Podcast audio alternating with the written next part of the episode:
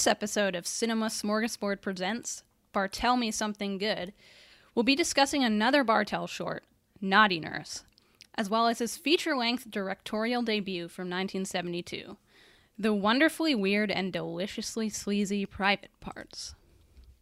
My name is Adriana Gober, and just like last time, I'm joined by two strange men who may or may not have an inflatable doll hiding in their beds Doug Tilley and Liam O'Donnell. Uh, how are you guys? It's it's been a while. I don't like you referring to my wife as an inflatable doll. I think she's a lot more than that, actually. So, well, first of all, how how have you guys been? Because it's been a minute since we last spoke. I mean, the world is awful and, and Mm-hmm. chaotic. Uh, but other than that, I guess I'm okay. Um, I haven't gotten COVID yet. Uh, and you know my daughter's super cute, so I guess things are mostly good. But it's it's hard right now to be too positive about any. Like I feel like anytime I talk to someone, if I'm if I'm too excited, like yeah, I don't know, things are pretty great. I'm like, well, I mean, you know, other than the general awfulness of everything, things are pretty good, I guess. the world is bad and it's looking to get worse. In fact, if I had to predict how things are going to go, it would be incredibly negative. But in terms of the bubble of people around me and my family and friends, things seem to be okay with them. So I'm trying to take solace in that for as long as I can. Yeah, I'm I'm pretty much in the same boat. So before we break and start discussing private parts, um, let's talk a bit about Naughty Nurse. Um, it's this short film he made before he started production on Private Parts, and um, so here's a little synopsis.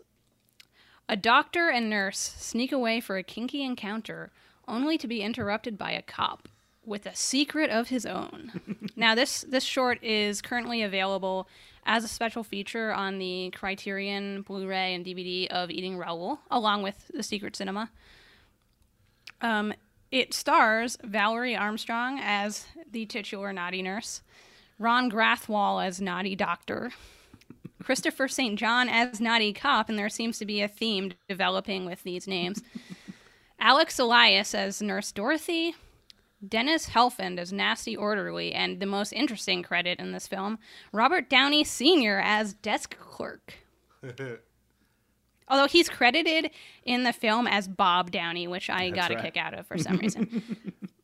so, um, much like The Secret Cinema, uh, Naughty Nurse was shot on location in New York City um, on a very, very minimal budget using uh, various short ends and, and borrowed equipment.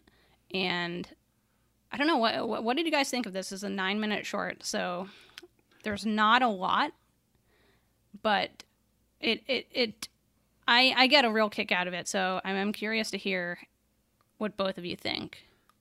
to me it felt more like kind of like a mission statement for Paul Bartel. Like Yes. this is like the the uh, um, the key, the the um, uh, what what is the oh the Rosetta Stone for the rest of his career to a certain extent. And you're right, it's short, right? I mean, it's it's like a, a gag really more than it is uh, anything of of a lot of substance. But it also feels very transgressive. I think the fact that Robert Downey, who's kind of this icon of independent film of that time period, makes that appearance. It's almost like it's like a seal of approval to say that look, this is the next guy. This is the person coming up who's going to be able to make these kind of transgressive movies. And uh, and it made me really excited to watch what we're going to be watching going forward. It's especially to, interesting to watch these two movies together, the short film and the movie we're going to talk about, because it, there's just so much kink in it, a surprising amount, I think, and and the kind of material that you can kind of get the sense that this is part of the culture that Paul Bartel is very aware of. And I also like the fact that he wrote this, even though there isn't a lot of dialogue in it or anything like that, that it just feels like a very personal project for him.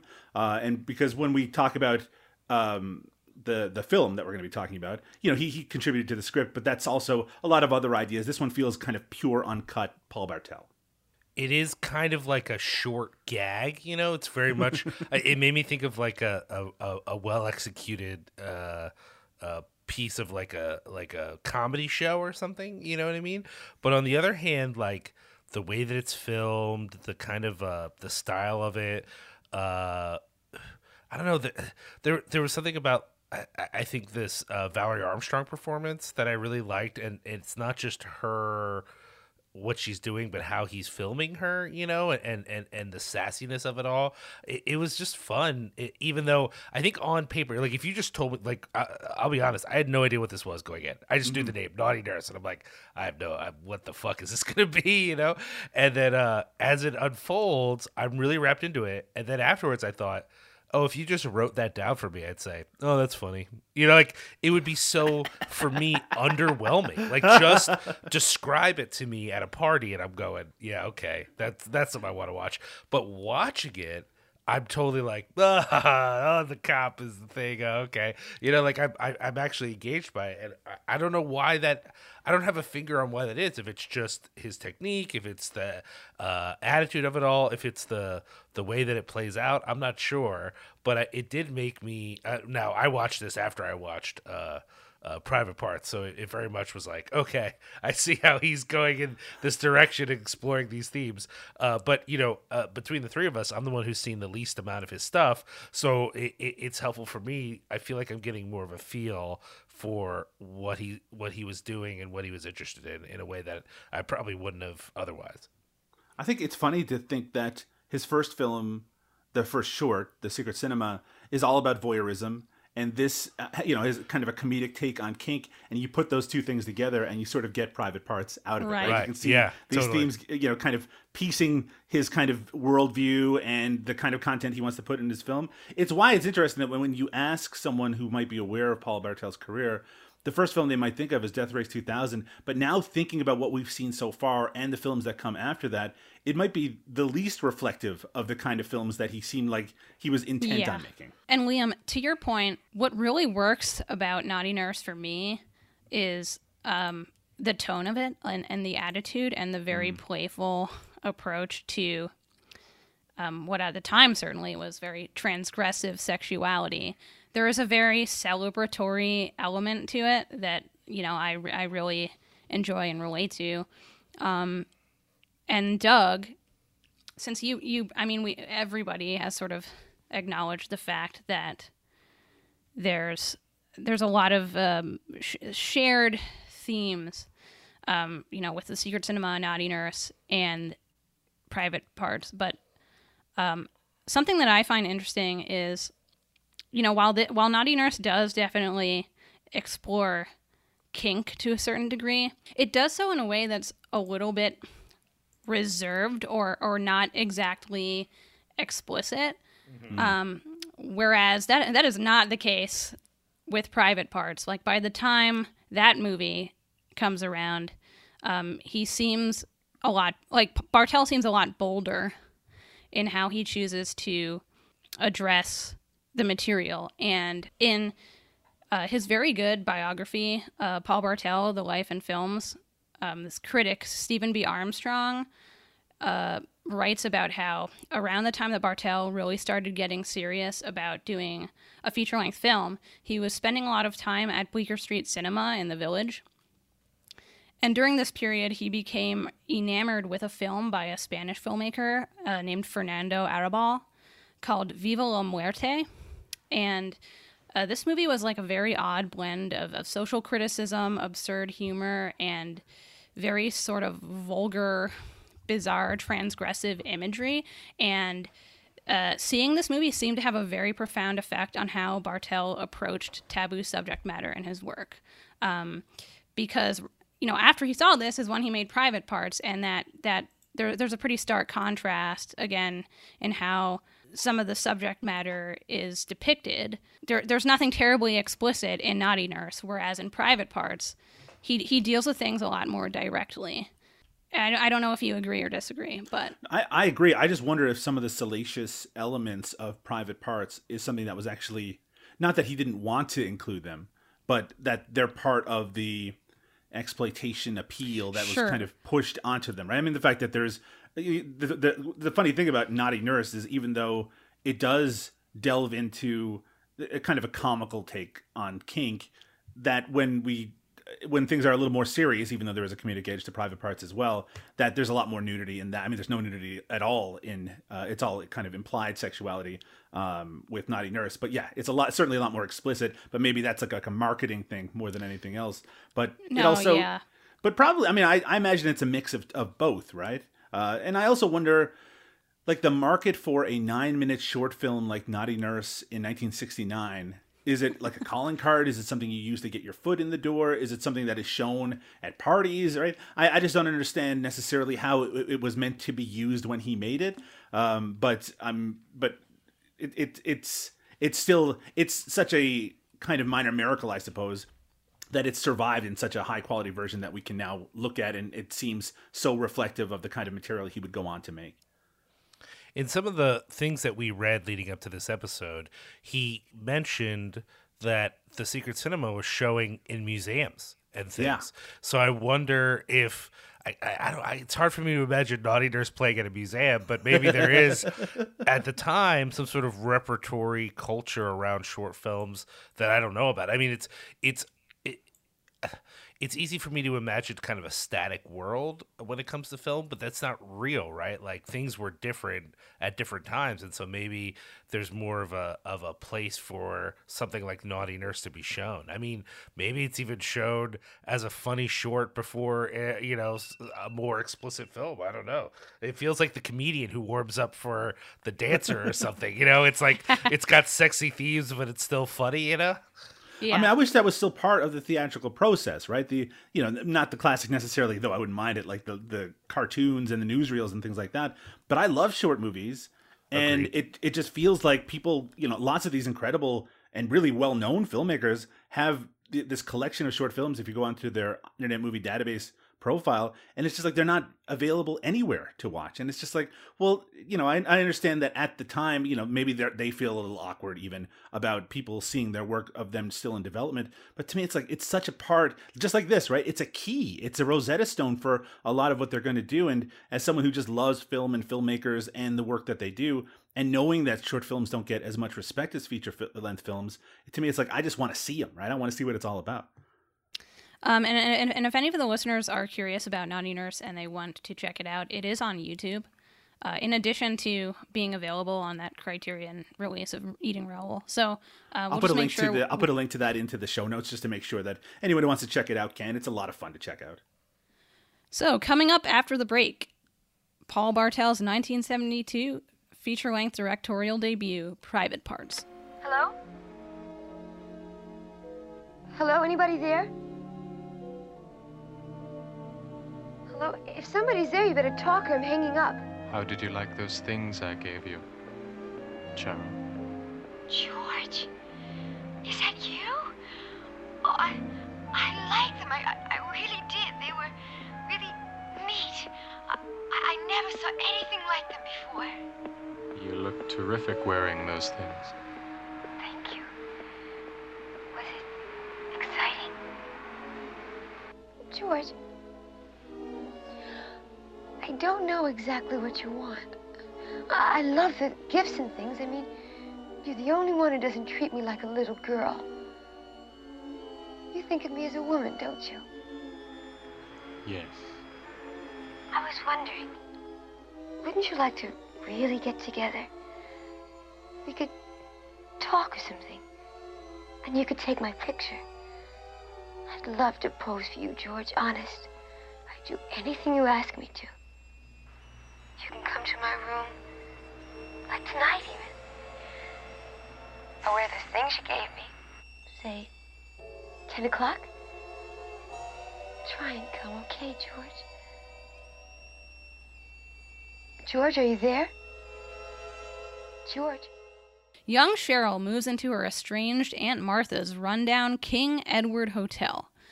One of its offbeat residents, disturbed photographer George, takes special interest in her. Cheryl begins suspecting that a resident was murdered. So the cast for Private Parts features Ayn Ruymen as Cheryl Stratton, Lucille Benson as Aunt Martha Atwood, John Ventantonio as George Atwood, Laurie Main as Reverend Moon, my favorite character, and Stanley Livingston as Jeff. I think before we start discussing the film in earnest, it's important to sort of contextualize it in terms of the kind of films that were contemporaneous to it, like specifically exploitation movies, and how that may or may not have how how how how the film may or may not have been hurt by those associations. But first, I kind of like to just hear your general thoughts on the movie. You know, did you like it? Did you hate it? Are you somewhere in between? Uh, so, Liam, let's start with you. What did you think? I mean, I really enjoyed it. I think um, uh, it's it's different than I've so I've I've seen this trailer a million times thanks to Exhumed Films. It's just one of those trailers they like to put into a horathon or a, another screening. It's just one of those ones, and I had no idea until we started the show who had directed it or anything about it. So I was pretty stoked to watch this because I'm like, oh yeah, Private Parts. I've seen this trailer so many times, and it was nothing like I thought it would be from the trailer at all. Well, I wouldn't say nothing, but it, it was surprising uh, the tone of it, the, the, some of the themes of it, where it ended up, that ending. Holy crap! Uh, and I was um I think entertained is is just the least of the things I was feeling. Like I was feeling like that it was really smart and really interesting and I was having fun with it and it was um messing with expectations people have well about this sort of movie and all, all that kind of stuff. I will say there are aspects of the film that I don't know how to interpret, you know, or I don't know how to feel about, you know. Um and that's not um, simply because you know maybe maybe it doesn't matter what I think. Like maybe I don't get to have an opinion because you know Doug will tell you I have lots of opinions I probably have no right to uh, that I express on recordings all the time. But I, I edit them out all the time. It's really yeah, embarrassing. It's actually. really embarrassing. Yeah, uh, but no, no. But you know what I mean. Like it's not just like a like a fear of having an opinion. I really don't know what to make of certain aspects of this film that I'm sure we're going to get to. Uh, but you know, for those people listening who haven't seen this movie, at some point we're going to spoil some big surprises because we just can't discuss it without it. Uh, and and you know, I, I don't know, I don't know what to think about it, but I, I certainly. Honestly, I think I love this movie. Like, I, I really, really enjoyed it, and, and and I'm interested to hear what y'all think about it. Doug, what about you? You know, you shared with us the trailer from Hell with commentary by notorious piece of shit John Yeah, Landis. yeah. um, and it's it's interesting to see his perspective on it because he had an actual relationship with Paul Bartel and worked with him. Uh, and he said it was Paul Bartel's best movie. That's what his opinion is. And you know what? I don't know if I agree with that at this point, but I will say that it's the the movie that I have seen in recent memory that surprised me the most by how good it was and how polished it was. Maybe also because having seen his two short films, which have you know sort of technical limitations in black and white and post up sound and all that, seeing his real vision with you know low budget production values, but production values all the same it really gave me a full appreciation for his skills as a filmmaker. But the thing that really took me by surprise, outside of the plot elements, which are very hard not to spoil, by the way, because the when the movie is all leading towards a moment and you can feel it as you're watching it, and the Oh, big yeah, reveal. yeah. I mean, I think because we are grown up people in the year 2022 we all kind of knew what was coming to a certain extent maybe not all the yeah. details but i think we saw it coming but it, it's still for 1972 this is an outrageous but the thing that was uh, a surprise aside from that was how hitchcockian it is it feels Yes. al- almost like a tribute to the kind of voyeuristic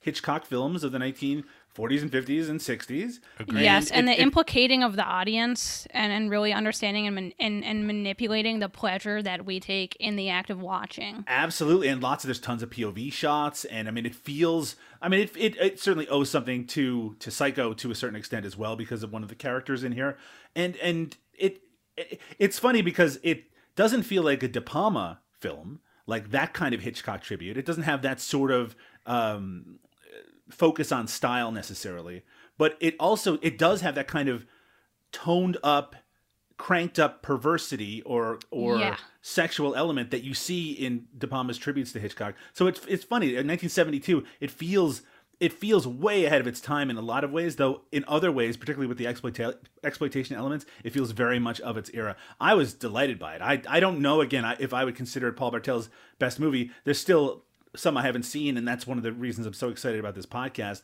But I will say that my understanding previously was that Paul Bartel was a good filmmaker that became a great filmmaker, but from watching this, I get the impression that he was great right from the beginning.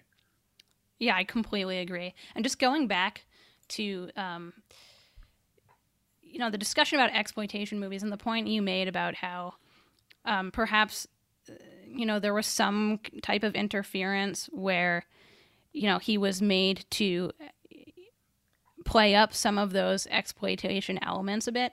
I mean, th- this movie certainly does play to the grindhouse crowd to a certain degree. I mean, somebody gets decapitated within the first 10 minutes of this movie.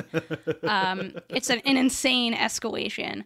Um, but the, the movie doesn't just rely on cheap thrills. There's a really interesting, twisted sort of psychological component to it. And as you, we've already discussed, um, that Hitchcockian element.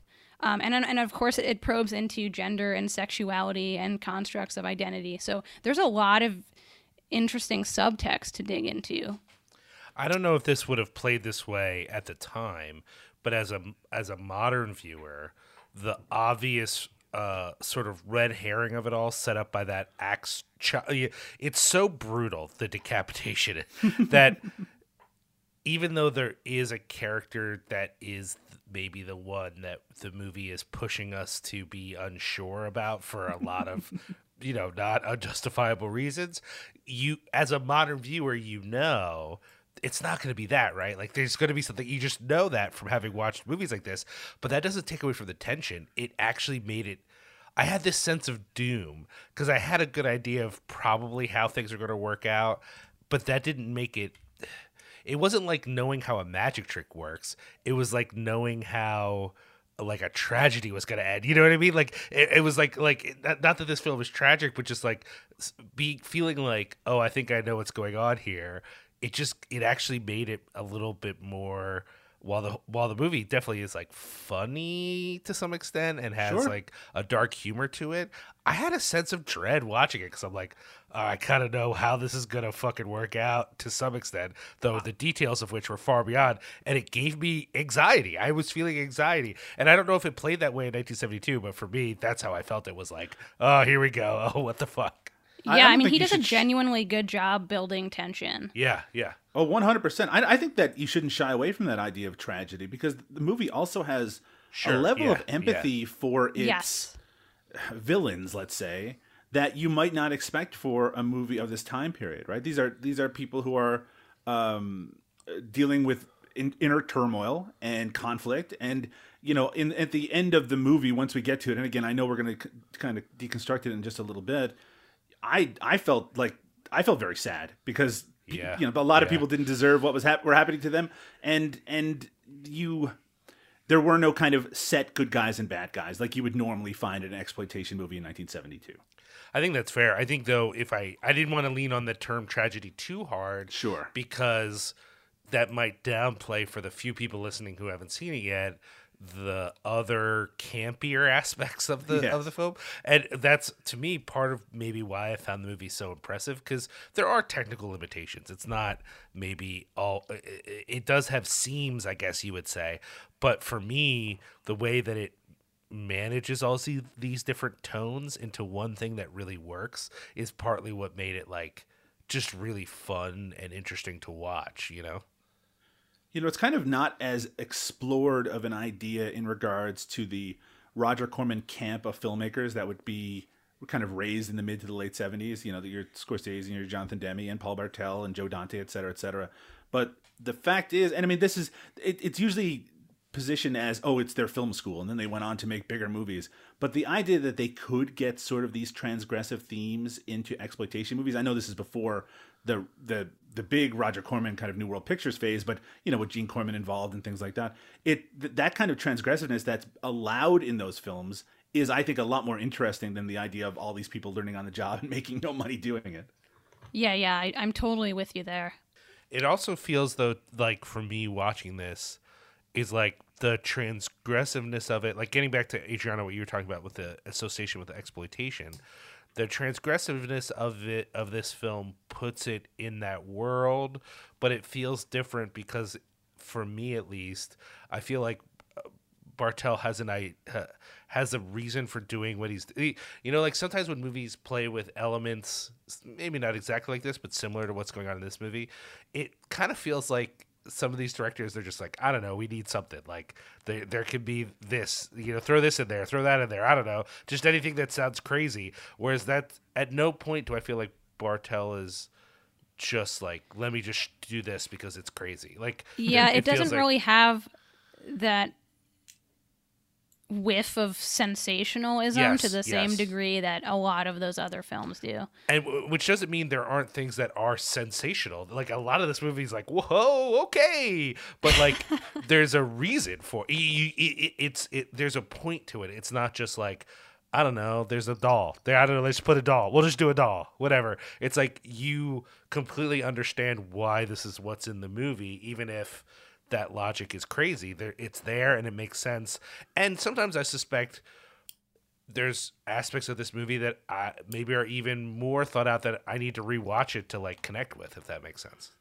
It's also no, that totally makes sense. I mean, we've talked about this from the first episode as well, but you kind of have to watch this with the knowledge that it's made by a queer director, right? Yes. I mean, that's so essential to how you interpret whether something is meant to be, you know, whether something is just meant to be honestly funny or if something is meant to be exploitative or maybe a combination of the two. And you mentioned, you know, your favorite character, Reverend Moon, in it. And I think that's a really good example of it, right? A an explicitly queer character who is played, you know, for laughs, but also you know, like a character that that is not so far removed from a reality or like a closeted character or someone who is living this kind of double life. And that investigation of their life that we get to see when the character kind of goes through their apartment i think is really interesting right and again it's it's played fairly lightly but it's still not something that you see a lot of in 1972 Yeah, and honestly, he he feels like a real person. yeah absolutely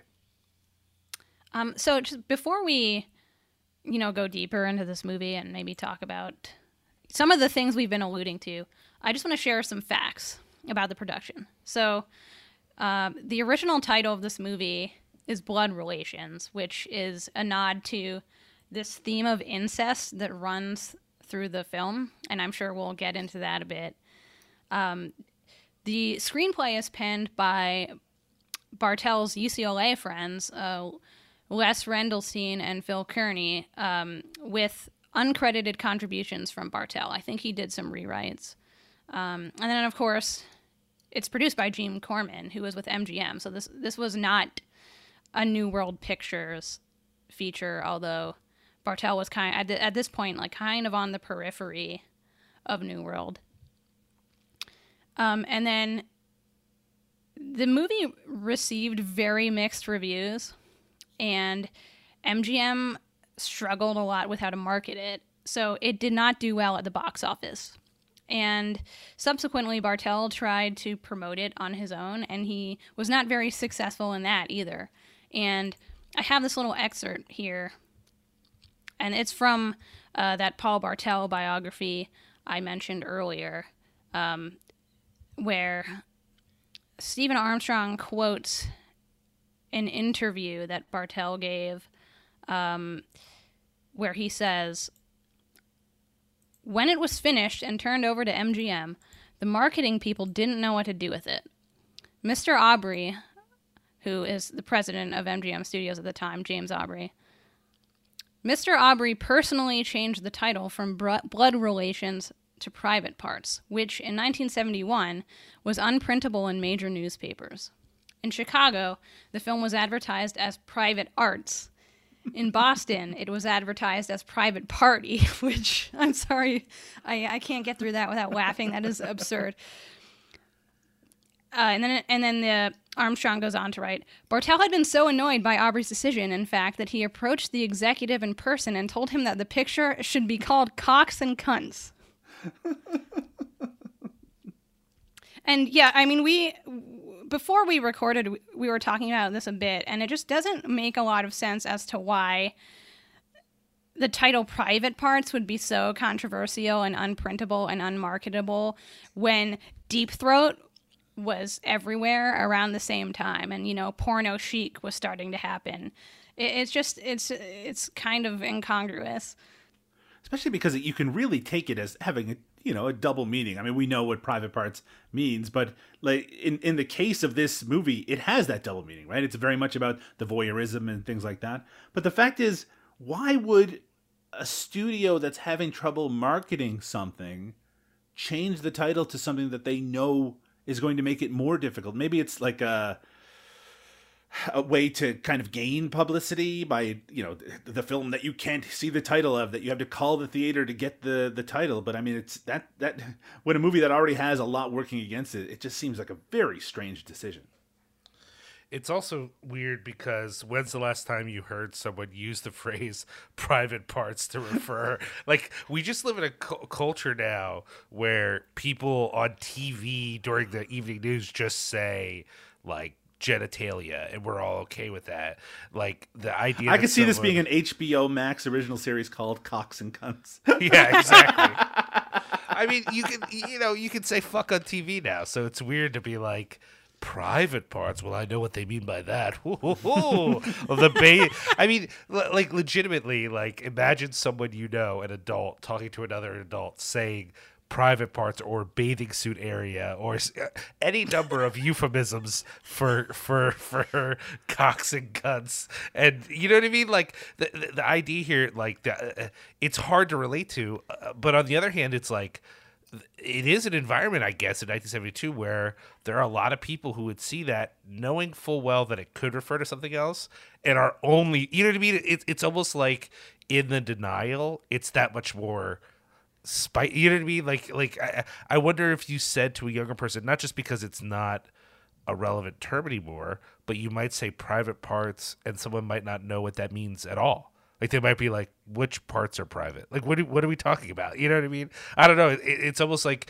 in the denial of it, it becomes that much more of a like, oh my god, well they're they're referring to to, to penises or referring to, to vaginas. Oh oh my god, like it's like a like it, it it's more powerful because of that. And of course, it, it because we are looking at it from the perspective of many years later. The fact is, when people think of a movie called Private Parts, they're probably thinking of the Howard Stern movie Private Parts. Oh, yeah, shit, that's been I my forgot all experience about when I that. say that. right? And I mean, like, Like- and that there, there was certainly no controversy in 1997 or whenever it was then when that movie came out. And it's, I mean, there was controversy around Howard Stern generally, but not the title. If anything, it was probably seen as somewhat reserved because the whole movie is about kind of a reserved version of who that person is. I mean, honestly, I'm sure people saw that title and thought like it's witty because he means more than just his dick. You know what I mean? yeah, and I think it was based on his book as well. But I mean, yeah, exactly, right? But like that, that's the double meaning aspect is here too. But it's just, I mean, um, it's a movie that just wasn't made for its time to a certain extent. But it's not like it's missing that time by. A gr- I think of this movie as something that would have fit better in 1974 when you have the Paul Morrissey. Andy Warhol movies, and you have Rocky Horror Picture Show, Sure, and yeah. it, that it feels like a movie that's just enough ahead of its time that makes it impossible to market. While two years later, you could be like, I mean, I know that not all those movies I just mentioned were successes, but financial successes, but that you, it would just be a lot easier to present it to people in a, a form that would be understandable in 1974. Well, Bartel, I guess, was cursed with being ahead of his time. Yeah. Um, yeah, so because this movie was a bit of a flop, Bartel had difficulty finding work after the film's release, and he didn't really have a gig again until uh, 1974 when Roger Corman hired him to be a second unit director on Big Bad Mama. And then that's, you know, when he entered his New World Pictures era. So, a question for both of you How would you classify this film?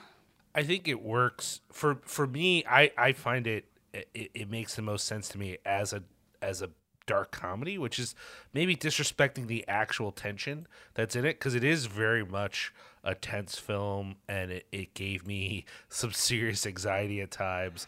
But I think overall it still feels like there's a comedic tone to it that that maybe is darker than um than a lot of people are used to. But I, I don't know that that's that uh, makes the most sense to me. I think like if you go into it expecting a horror movie, you would you'll get all the tropes that you would expect. So at its core, I think it's a horror movie in the same way that again a Hitchcockian one is. But I think the the the thing to take that I took from it at least is after the tragedy of the movie occurs, there's a scene where police arrive and they're investigating. All of that material is played almost like right up as a comedy. It they- like they're not taking it seriously. They're making jokes the whole time that we're Even when they're at the crime scene. even when at the crime scene when tr- when there's a victim in front i mean it, it's ridiculous certainly but i think that gives us kind of a, an idea of the tone that really the whole movie is is kind of grappling with this is a very dark dark darkly comedic horror movie you know uh, I, I think it probably had to fulfill some of those kind of horror uh, um, elements that you would expect, and maybe it was pushed in that direction a bit. But I mean, a movie where someone gets their head cut off in the first ten minutes, hey, that's pretty much a horror movie for me. Yeah, I mean, I, I definitely see both of your points. I I think I would classify it more as a psychological thriller with some like dark comedy and exploitation elements. But I mean, I think this really speaks to how well Bartel juggles tone in this movie because it really goes into a, like a lot of places and at at at no point does it ever or uh, I didn't at least ever feel like taken out of the movie because tonally it, it didn't work. Like he does a very good job of, of, of making the tone feel very coherent, even though it, it, it does sort of go to different extremes. And on the the idea of kind of sucking the viewer in as well, he really does a great job of maintaining the mystery at its core, right? I mean, you Yes. it keeps you wondering while you have this main character who's kind of discovering their own sexuality and their relationship with people, and the way that they kind of w- work around the limitations of living in this kind of strange hotel and all the weird, quirky characters within it. I just like the idea that like I felt super engaged, even when I kind of had a pretty good idea of where we were heading. At, I was really excited and, and really curious about how that was going to be played out on film, and I, I was not disappointed. It just it really feels like someone who has a real comfort with the language of film, which I wouldn't have expected so early in his career. Let's talk about the hotel for a bit because I mm-hmm. know at this point it's kind of a cliche to say like the setting is a character all its own, but I feel like that's really true about the hotel in this movie. Like it, it it's such a big, it has such a a, a huge presence, and it it it kind of it creates this sort of like bizarro Alice in Wonderland experience where Cheryl is going down the rabbit hole and uh, kind of She's through the looking glass as soon as she goes in that front yeah, door for sure. As Yeah, yeah. she as as she is kind of exploring her burgeoning sexuality, she is also literally exploring these different rooms in the hotel where she um her aunt Martha warns her against uh, straying too far from her room, but of course, you know, she is like a, a curious young woman, so she steals the keys and starts uh, basically like breaking into people's apartments, um, you know, and snooping around. And we kind of get a sense of all, all, all who all of these various eccentric characters are through her um, poking and prodding. I like how she carries the towels with her, so she has an excuse if Yeah. anyone ever come, if anyone ever sees her. She's like, "I'm just delivering the towels." well, she uh, she strikes a deal with her aunt that basically she she can stay. There there are no vacancies really, so she can stay as long as she makes herself useful and, and helps um you know clean the, the apartments and and and and you know help around the building. I know this sort of like um, hotel as residence was a phenomena all over the country, Yeah, I find it very strange. but thanks to movies, as soon as this is the story, I just think about Los Angeles. Like you know what I mean? Like like it, you know, every city in America, especially in the seventies, had these uh, turning a hotel into a place where people just live in, Right. you know, basically a hostel. I- I- I- I- when I say hostel, I, I mean in both senses of the word. You know, it, it feels both like a youth hostel and like a hostile place to live. But uh, this phenomena was all over the country, and yet as soon as it started in this movie, and in most movies I see it in, I think, uh, this is so LA. Especially like the setup of this particular hotel. Just It's feels- funny you say that because I mean I don't have any experience with this whatsoever, but the movie that this most reminded me of in terms of that setting was Basket Case, the Frank Henenlotter movie, Oh, Yeah, sure. which also takes place at a very similar rundown, junky hotel. here's the, here's the diff- here's the big difference here, Doug. And I actually thought about that was the other example when I thought, well, what's a counter example to what I'm saying would be, and it's uh the LA ones have still have grand entrances. Yeah, that's like exactly the right. ones in the ones in New York, and this isn't true everywhere. Like I'm sure in other uh, cities in America, the hotels had. But whenever I see them in a movie in New York, the the lobbies literally like a fucking uh, like it's like as as no frills as possible. It's like when they built this thing, they knew like fuck you. But the ones that I see in the movies in L.A., the lobby is still pretending like this is a cool hotel.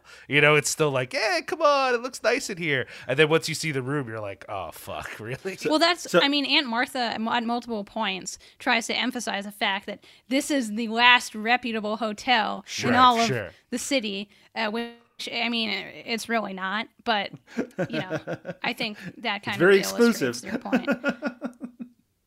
I mean, it, it, it's funny that we also see a hotel in Naughty Nurse as, as well, right? But that's more like a New York style hotel than the one that we have here. for for sure. Well, I think I mean if we're gonna eventually talk about the twist with George, we should we should probably I, I feel like maybe the the incest angle should come first because like part of Cheryl's like character arc is that she is very intrigued by George and you know how mysterious he is.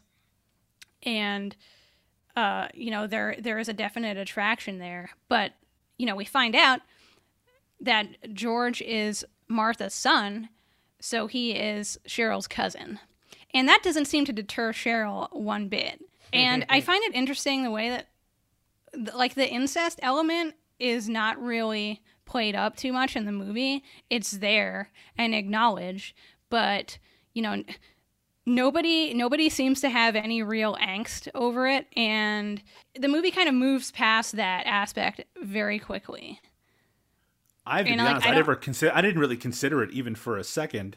Uh, though, of course, you're right. Uh, and and, and I, maybe it's because the movie bypasses it and because it has such other things on its mind.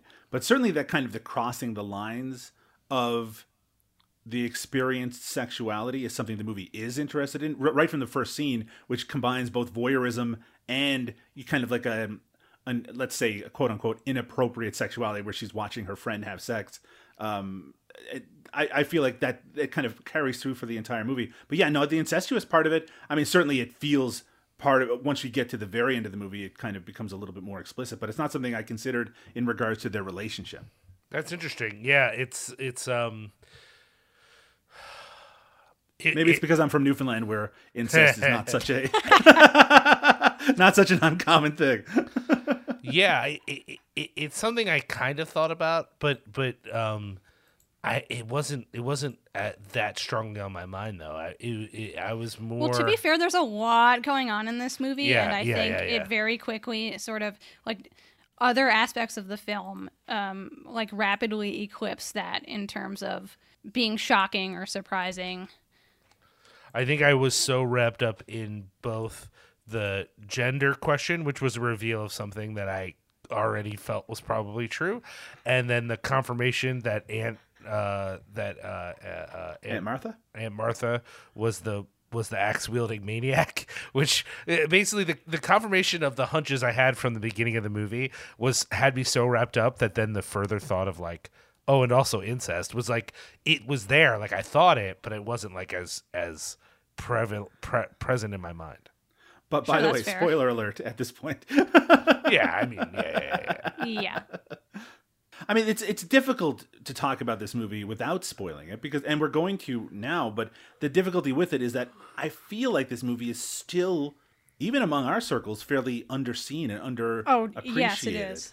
So, and and a lot of what makes it interesting for a first watch, at least, is the mystery and how it's all going to wrap up. And it, it I, it, you know, I mentioned already that John Landis trailers from hell, and even he's like very hesitant to spoil too much about it. It's a movie that is probably best appreciated having seen it first, but you would hope.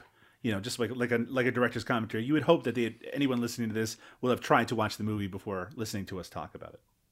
Okay, so I guess I mean we might as well dive into the thing we've been alluding to uh, so far, which uh, it's I guess the big twist of the movie. It's what everything is leading up to, um, and it has to do with this character George, who is a photographer who lives in the building. Um, he's kind of just skulking around.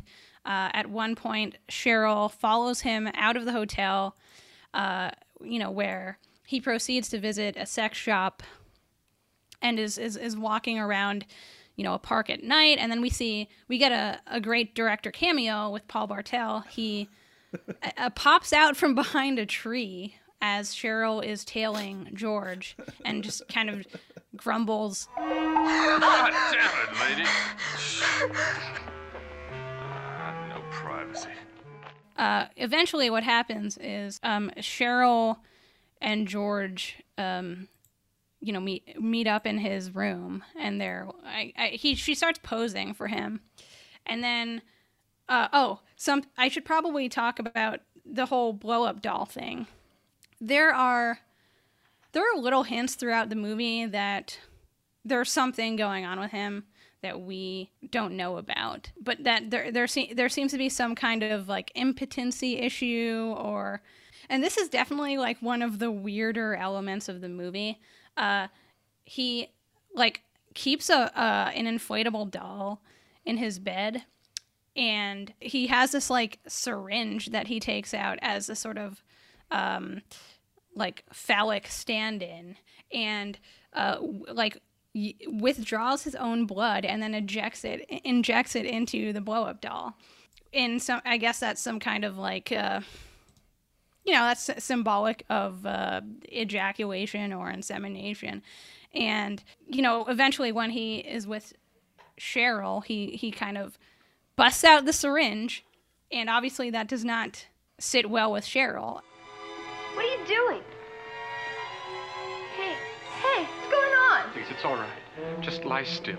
Relax. I'll explain. What's that?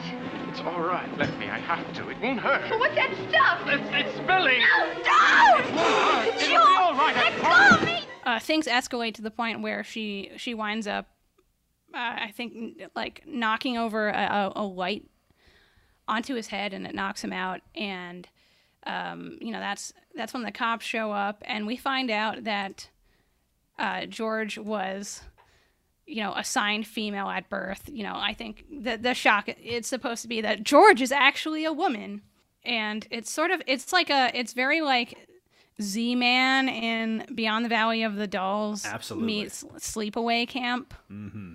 although like i don't i do not think this reveal is tr- as grotesque as it is in sleepaway camp this movie is you know part of a unfortunately like a long line of films that associate gender non-conforming behaviors it's a very difficult thing to talk about, right? Uh, I mean, I find it exceedingly difficult to talk, mostly because I mean, I'm glad that you brought up Sleepaway Camp already, which is a very troublesome movie in a lot of ways. But I've heard full-throated defenses of Sleepaway Camp from uh, trans and uh, non-binary critics before, and also uh, critics um, who who condemn it, um, and lots of them for for particularly that ending. I don't think anyone would be surprised about what we're talking about in regards to the ending of Sleepaway Camp, and that's why I mentioned earlier the fact that this is directed by a queer director. I think is very important contextually in regards to it, but it is something I'm so glad that you shared this article with us about transmasculinity and horror from GaylyDreadful.com which to me it unlocked something that I never. I, it's only because of my own limited worldview that I had not considered before, but it was so important for this, which is that you can turn around the critique a little. And again, this is coming from a cis male who does not have the, as much experience in these areas that that allows me to speak with any kind of uh, definitive kind of confidence.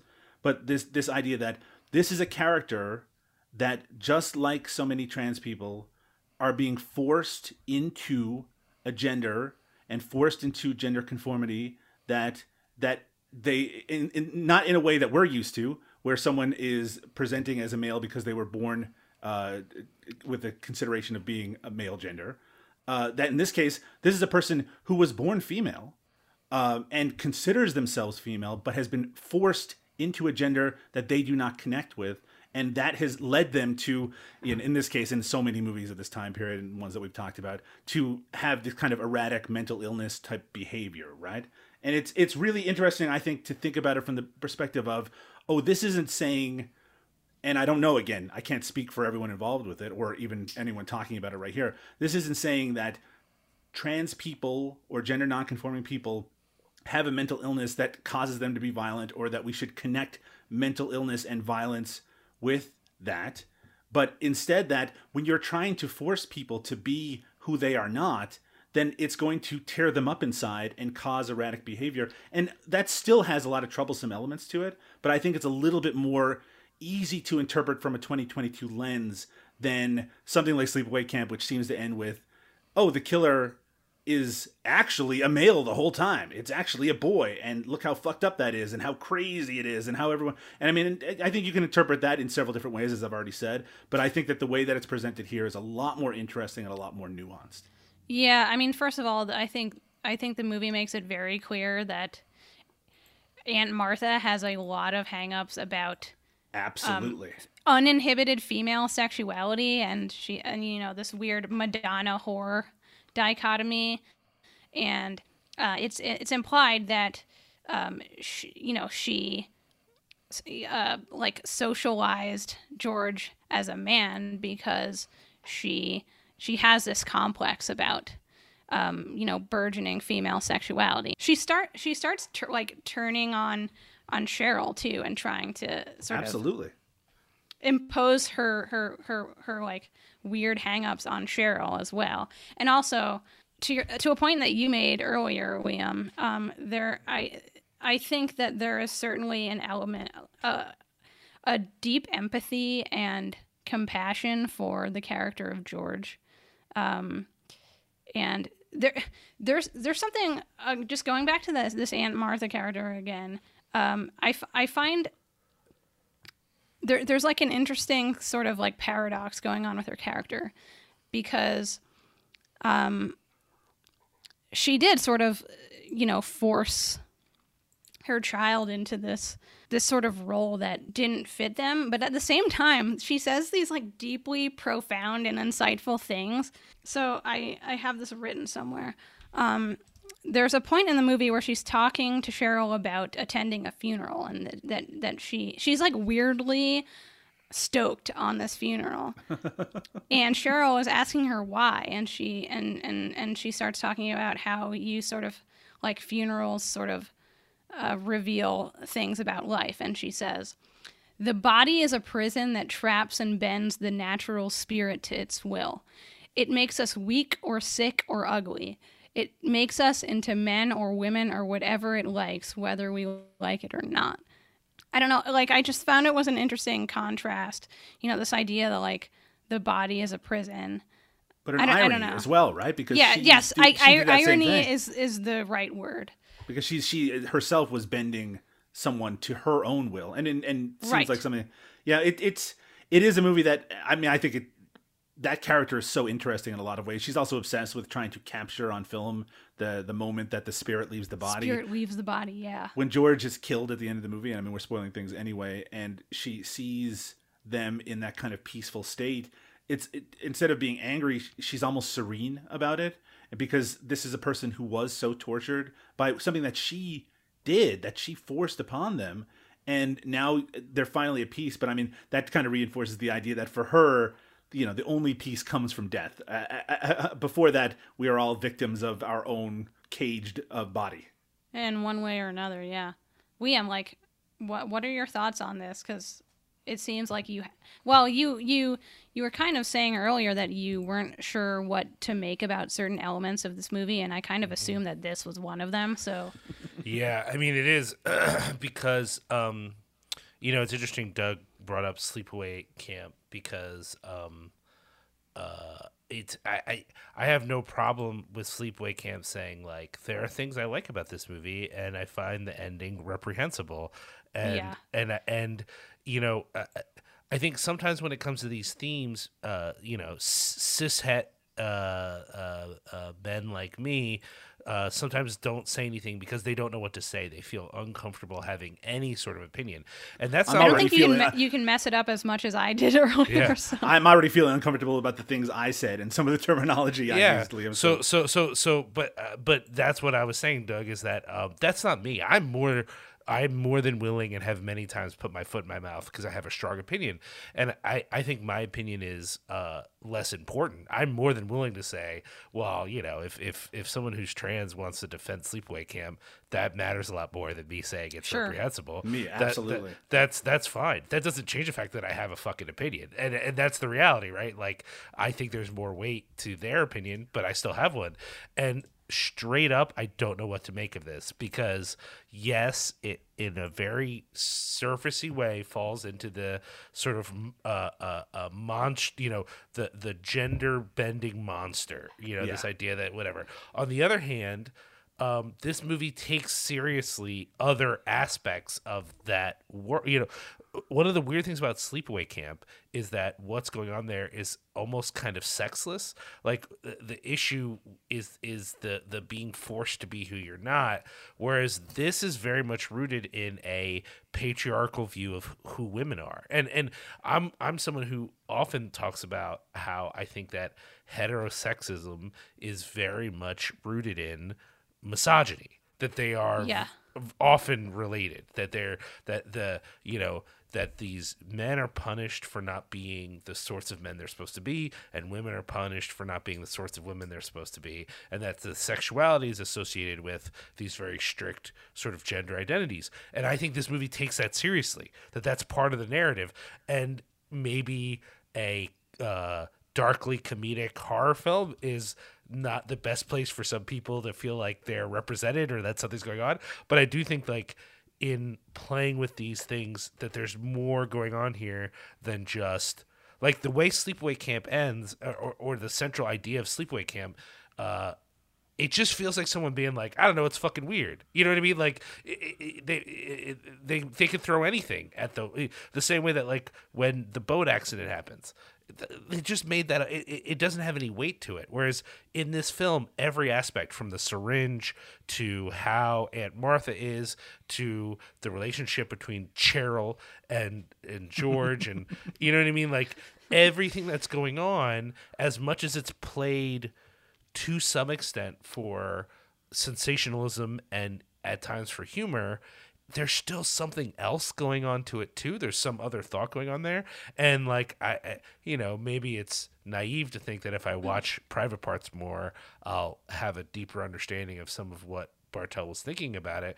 But i at least feel like he was thinking about it that he wasn't just like oh Yeah. guys you know it'd be fucked up uh, george is a woman oh it's so fucked up like no there's something else going on. that was there's I can say pretty on definitively that was not the thought Right, process. right, Just knowing exactly. the kind of person Bartel was. And I think it's worth noting, you know, just to put things in the context of 1972 when this was released, that like for its time, that reveal was probably a very bold and Absolutely. boundary Definitely, pushing Yeah, yeah, thing. And you know, at the time, the they didn't have kind of you know the language and the understanding of the spectrum, I suppose, of of of, of gender identity that we do today. It's you know it's interesting to watch material about sexuality from this time period, which often conflates drag with trans characters.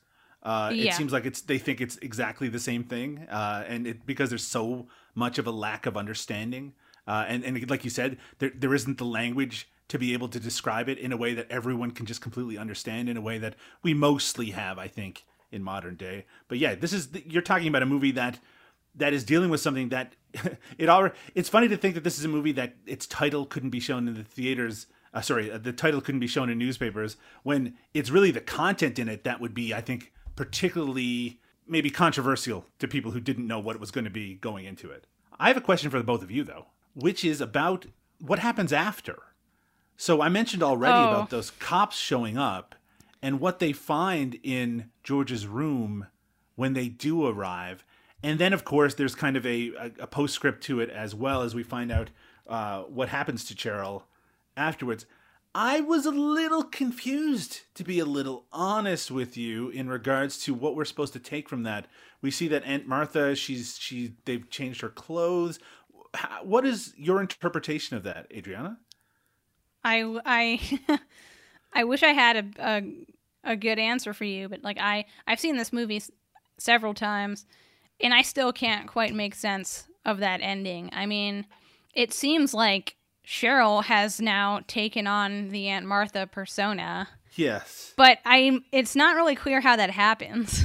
Because the last thing we see is that Cheryl and uh, and Aunt Martha they're having a confrontation. George is dead. It looks like Aunt Martha is just about to kill Cheryl, and then it cuts to the cops arriving and things like that. And then what we find is, it, when the cops go into the room, they find George dead and they find Aunt Martha dead as well.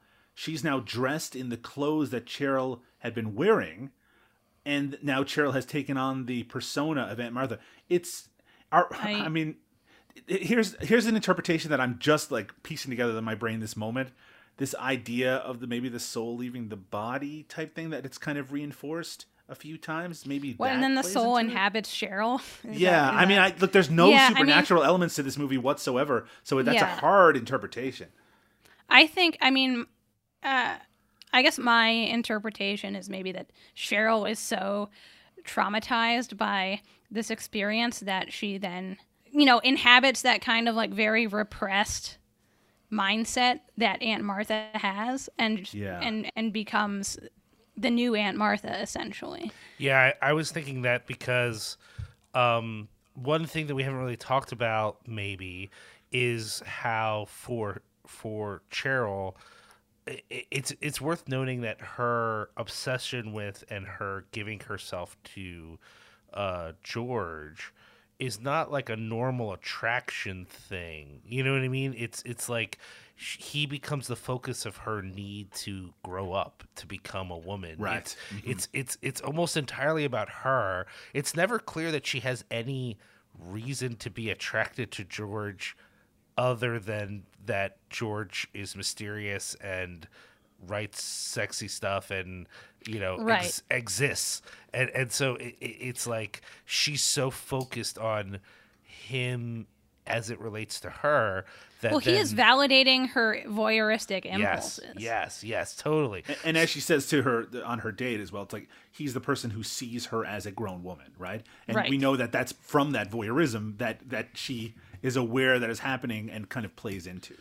but I think I but I wonder to what extent Bartel is uh I, I, I don't know what the attitude of the movie is to Cheryl as a character, you know, so that that that the, it, perhaps the seeds of of uh, Martha's bitterness are in the uh, utter naivete of Cheryl. You know what I mean? Like that that that that that she's destined to grow into some version of of of Aunt Martha anyway. You know, I I don't know.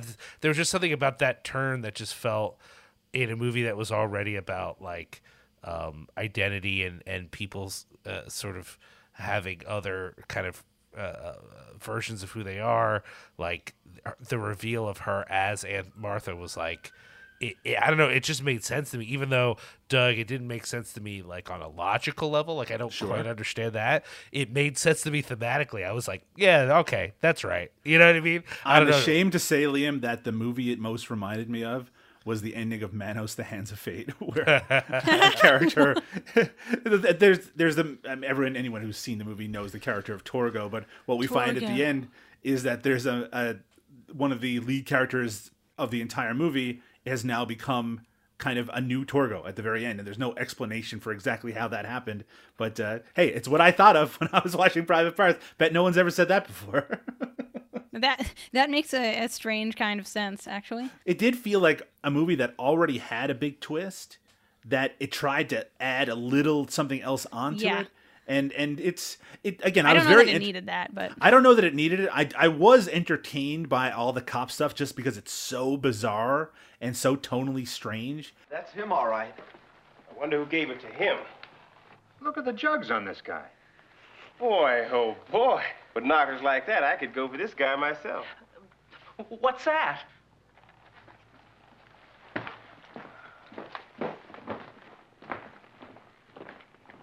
Wow. World's oldest go-go dancer. Jeez, Jeff, is that your girl? It's Mrs. Atwood, Cheryl's aunt. What an outfit. Uh, too many sequins. it kind of is like the the screwball comedy of like the cop bits in A Last House on the Left. Yeah, yeah. I've been thinking about that a lot lately. Just this weird need to put a tonal inconsistency. Except in this movie, at least it's a little more consistent because you do have Yeah. those supporting comedic characters all the way through. Do you have any final thoughts on the film? Anything you'd like to add that we we haven't yet touched on? I, I I think for me, I think the comedic elements of the cops towards the end represent something I suspect is going on in the whole like like we've all sort of said that the movie has comedic elements as well as the horror or whatever but I don't know. I I kind of feel like there there you ever have someone tell you a story that is like so horrific that they're kind of laughing through it because it's also Sure. almost funny Yeah. and, and it's hard that i think this is how i think of this whole movie i feel like this whole movie is a story that Bartel would tell us at a party sometime you know like something he he had heard and he's going to tell us and it's outrageous but there's something like uh in the tr- in the actual tragedy of it that also is comedic it's just not the kind of funny that is easy to find funny. You know what I mean? and so then the cops sort of exit that. And that's why for me, I, I get why you guys are like, oh, it feels like a. And un, uh, I feel different. I think the way that I feel about the movie being somewhat differently, maybe than you guys, is in that ending, which I felt like, though it was kind of uh, corny, maybe. I thought, but there's literally no other way to end the like. In my opinion, there's no other way to end the film. She has to become Aunt Martha. It's the only way to for the joke to end. It's the only thing that works. There's nothing else. There, there's literally nothing else. I think that I, I would be satisfied with. And and as much as I understand that, like, yeah, but it's, we don't need it. Like, we have all this other stuff. I'm like, yeah, but I want to know what happened to her, and nothing else makes sense but that she's become Aunt Martha. I don't know. It's just for me, it felt like the final reminder that this is everything here has a weight to it and an impact to it just like one of those stories but it's also it it kind of reminded me it's less personal but it reminded me of uh of like like the the like a comedian who's telling you about having cancer you know what i mean? Right. or you know what i mean? Like or, it, it, it, it's less personal. I guess it's more like a comedian telling you about how a neighbor of theirs died but it's also funny the way that they died but it's also terrible because this person died you know what i mean? That's that's how it kind of felt is that kind of story. I think there's also there's one other thing that I struggle with, and part of it is the fact that this is a film that wasn't entirely written by Paul Bartel. Sure. And knowing that Yeah. a lot of our interpretation about and really kind of the good faith interpretations come from the idea that we know that it was directed by a queer director who probably had insights that he was and we know he puts out those insights into his films in the short films that we've seen so far uh, we I, I believe i read that the uh, the screenwriters had based a lot of the characters in this on real people that they knew uh, and you can kind of see that texture that it feels like the it feels like it would be hard to conjure some of these personality elements out of whole cloth that there's obviously some reality to what we're seeing here. And i think that that gives this movie a groundedness even when it gets outrageous that makes it powerful. You know it, it gives Yeah. it a, a weight that i wouldn't have expected this movie to have. So it you know I, I i worry a little bit that i'm going to read and and this goes back to what you were saying liam about my own interpretation based versus someone else's but i'm going to read an interpretation of this film that it that is by someone who sees it as extremely transphobic and hurtful and and though that you know and knowing that I've already said that I don't see that myself entirely that that I'll feel bad about that in the future but it's it's also I feel like I've come to terms with a interpretation of this material that uh, I feel and particularly because of Paul Bartel's what we know about him that I feel generous in regards to that, those interpretations. But the fact that he wasn't the sole writer of it, I think, does give me some pause Yeah. in regards to that. Anytime that you have, and this is something we've gone into a few times now, a a character that is revealed like this character is, that is then also a killer or uh, mentally ill in some way, that you know, it it it, it did help reinforce the way that certain people think about trans characters, about uh, gender fluid characters, things like that. And it's I can still see the negative approach towards it, but it's Paul Bartel that keeps me from from uh, falling into these negative interpretations. One thing I want to touch on really quick. There's an element of the movie that we haven't really discussed yet is the fact that there is like when Cheryl moves in, she learns that her room used to belong to a young woman named Alice who disappeared. Yeah, Alice doesn't live there. And anymore. we Well, that's what I wanted to t- I wanted to bring that up because at one point there is an, an old woman is banging on Cheryl's door asking about Alice, and Cheryl shouts, "Alice doesn't live here anymore." And I'm really curious if that's where Martin Scorsese got the title for his film, because um, he definitely w- ran in the same circles as Bartel, and I would be very surprised if he didn't see this movie when it came out. So I would be shocked if I'm- they had not met my in personal- that 73, 74 period. Right. My personal Scorsese headcanon is that he named the movie after that line. and yeah, I, just, I literally just said the phrase personal Scorsese headcanon. well, I guess that about wraps things up. I'm glad we covered this movie. It was really, really fun to watch. It's it's funny that when we started this project, the movie that I was most excited to talk about was Death Race 2000, which we're going to talk about, I believe, on the next episode of Bartel Me Something Good. Yes. But uh, and there's so much I can say about that movie, but this was such a huge surprise to me. It it feels like it re-centers my whole view of Paul Bartel as a filmmaker and his career, and that's what is most kind of rewarding about doing these chronological looks at a filmmaker is that it it I feel like now when I watch Death Race 2000, it's going to be through an entirely different lens. On the next episode of Bartel Me Something Good, we'll be taking a look at his New World Pictures debut, Death Race 2000. So, Doug, where can listeners find you on social media? You can find me on Twitter at Doug underscore Tilley. That's T I L L E Y. And if you want to listen to more episodes of Bartel Me Something Good, uh, which of course is this is only the second episode, but if you want to catch up, you can go over to cinemasmorgasbord.com, which has our whole archive of podcasts, most of them hosted by Liam and myself, uh, about all sorts of different topics filmmakers, actors, actresses. Uh, you can check out some of our chronological podcasts devoted to people like Alejandro Jodorowsky, Jackie Chan, Dick Miller, uh, etc. et. Uh, and of course, if you want to find the latest episodes of this podcast and all of our Cinema Smorgasbord podcasts, you can find it at cineponx.com. But maybe Liam should talk about that. Yeah, if you head over to cineponx.com, you can, of course, find our whole family of podcasts, as well as writing, uh, a merch store, and our Patreon. Um, and, you know, you can follow Cineponx on social media, C-I-N-E-P-O-N-X on Instagram, Facebook, and Twitter. And I'm on Twitter at Liam Rules, R-U-L-Z, but you don't want to follow that. That's fine. And you can find me on Twitter at E EADXBB. And of course, I'll put all those links in the show notes for people who want to check out all of those links or follow who they want to follow, which I would recommend should be everybody. Thanks, Doug. Yeah, and we'll be back soon with Death Race 2000. Thanks for tuning in.